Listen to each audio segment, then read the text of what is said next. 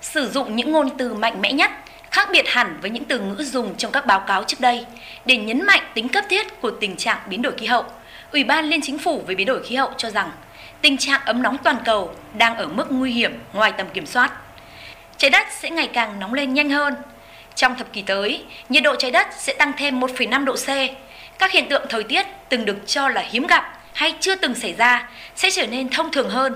Sóng nhiệt nghiêm trọng từng chỉ xảy ra một lần trong 50 năm, hiện đang trở lại trong mỗi thập kỷ. Hạn hán nghiêm trọng đang xảy ra thường xuyên gấp 1,7 lần.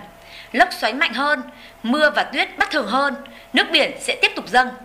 Phát biểu trước báo giới, ông Paulo Atasso, một đồng tác giả báo cáo nhấn mạnh. Biến đổi khí hậu đang gia tăng nhanh chóng vì chúng ta không giảm được lượng khí phát thải gây hiệu ứng nhà kính. Về cơ bản, chúng ta đang đốt nóng trái đất 1,1 độ C và có thể đạt mức 1,5 độ C trong vài thập kỷ tới. Theo báo cáo, các hoạt động của con người chính là nguyên nhân làm gia tăng tình trạng gây hại cho trái đất ở tốc độ báo động và việc cắt giảm lượng khí thải toàn cầu chính là vấn đề cấp bách. Cần có hành động ngay tức thì để đưa mức khí thải dòng về bằng không giữa thế kỷ này.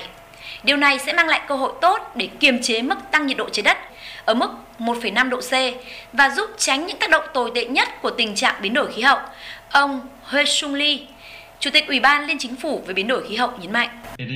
Một điều không cần phải tranh cãi là các hoạt động của con người đang gây ra biến đổi khí hậu và khiến các hiện tượng thời tiết trở nên cực đoan hơn, thường xuyên hơn và nghiêm trọng hơn.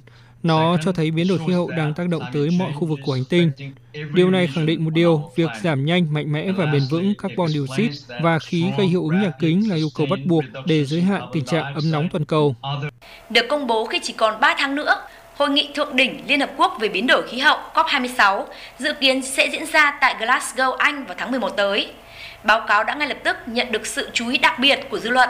Bởi lẽ không cần đến báo cáo của Ủy ban Liên Chính phủ về biến đổi khí hậu cũng có thể dễ dàng nhận thấy thời tiết cực đoan liên quan đến biến đổi khí hậu đã và đang tàn phá nhiều khu vực trên thế giới trong những tuần gần đây như thế nào.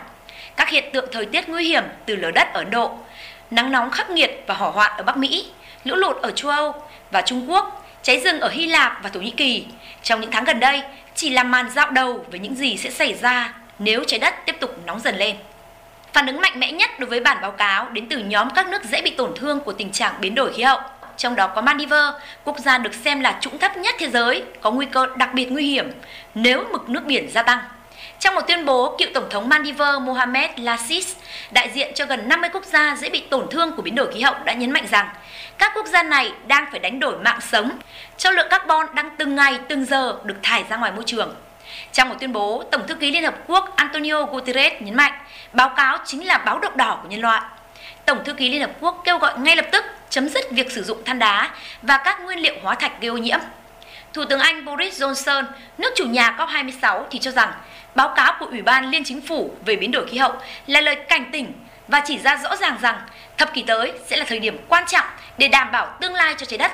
Để hạn chế sự nóng lên của trái đất, thế giới cần chuyển sang sử dụng các nguồn năng lượng sạch, bảo vệ thiên nhiên và cung cấp tài chính chống biến đổi khí hậu cho các quốc gia ở tuyến đầu. Ông Alok Sama, Chủ tịch COP26 cho rằng các báo cáo khoa học đã phản ánh rõ các tác động của cuộc khủng hoảng khí hậu trên khắp thế giới và nếu các nước không hành động ngay, thế giới sẽ tiếp tục chứng kiến những tác động tồi tệ nhất. Điều chúng ta thấy từ báo cáo của Ủy ban Liên Chính phủ về biến đổi khí hậu đó là thập kỷ tiếp theo là thập kỷ có tính chất quyết định. Cánh cửa, cánh cửa mới chỉ khép hờ chứ chưa đóng chặt. Chúng ta vẫn còn cơ hội, vẫn còn thời gian để hành động. Để tránh những thảm họa của biến đổi khí hậu, chúng ta cần hành động ngay từ bây giờ. Theo đặc phái viên Mỹ về biến đổi khí hậu John Kerry, giờ là thập kỷ quan trọng để hành động. Hội nghị Glasgow là thời điểm có tính bước ngoặt. Để cứu trái đất, các nước cần thay đổi phương cách hoạt động của nền kinh tế.